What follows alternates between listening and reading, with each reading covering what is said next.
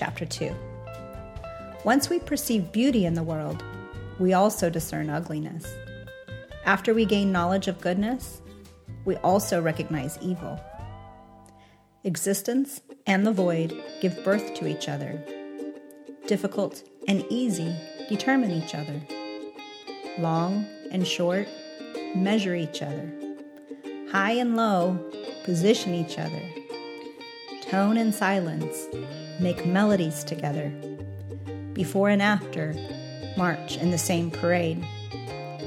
Therefore, the sage manages life without dominating and teaches through living rather than preaching.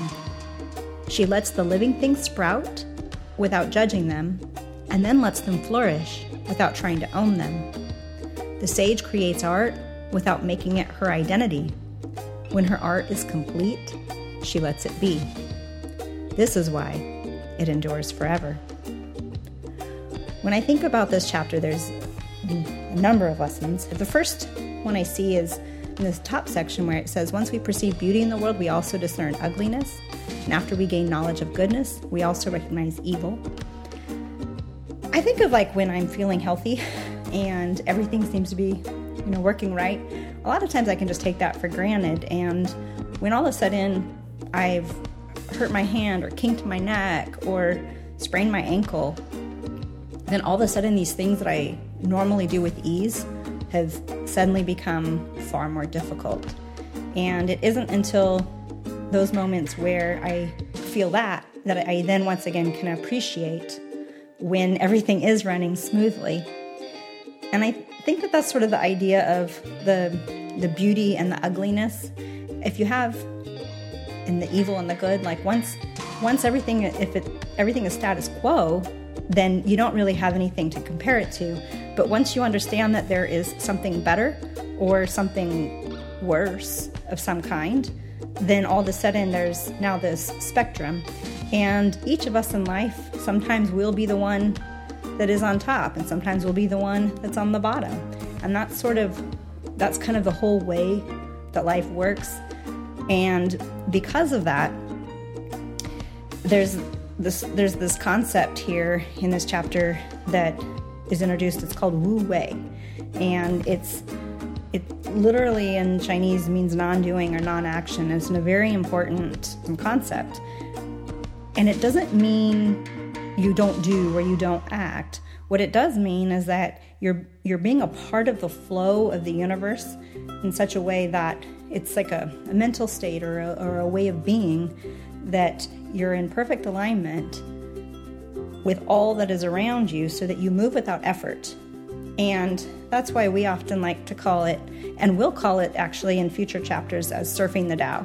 If you can imagine, you know, you're on a surfboard and you're trying to catch the wave, you still have to get out there in the water, get your board, and you have to paddle and then stand up and ride the wave. But you're not you're you're letting the the wave propel you forward and you're letting it do the heavy lifting, if you will. You just had to show up, essentially.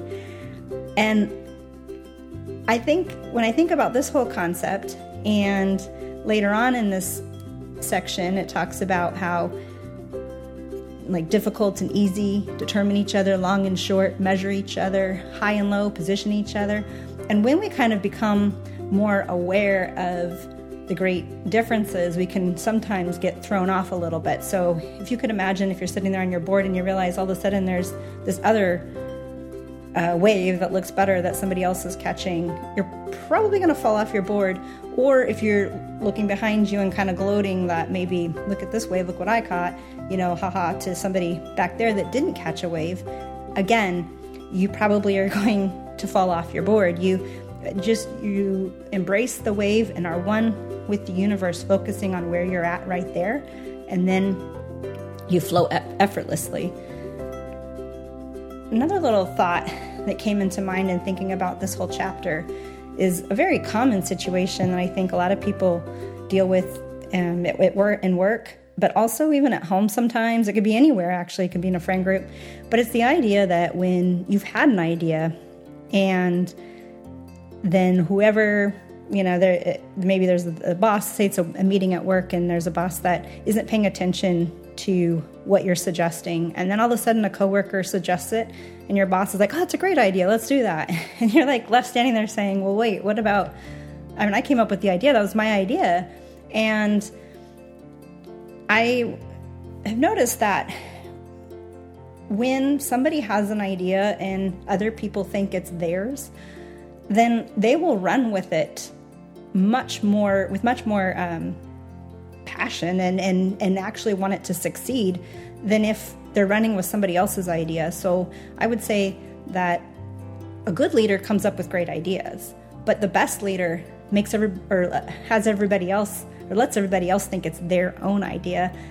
And then everybody works as a team to pull it together. They feel like they have a, a, a piece or a part in it, and that they, you know, they want to make it happen rather than just trying to, you know, fulfill somebody else's dream or or concept.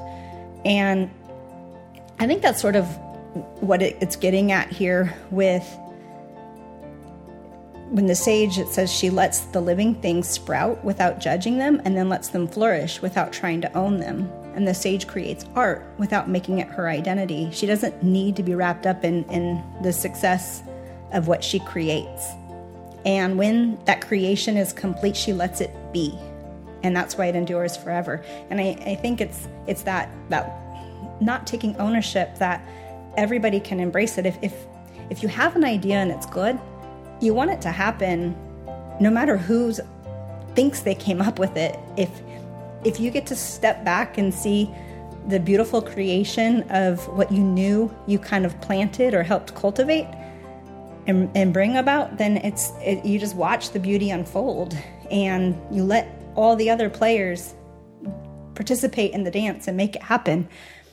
That is where I think the beauty of the whole picture of you know what you're doing comes about. And I, I think that the other really important concept here is it says that the sage manages life without dominating and teaches through living rather than preaching. We can talk to people until we're blue in the face, but it's by the most powerful mentors, the most powerful people in our lives are the ones that we saw the beauty of how they lived and we wanted to emulate that. And that is the best teacher that you can ever, um, or best teaching you can ever offer to anybody is through your actions and, and what you do.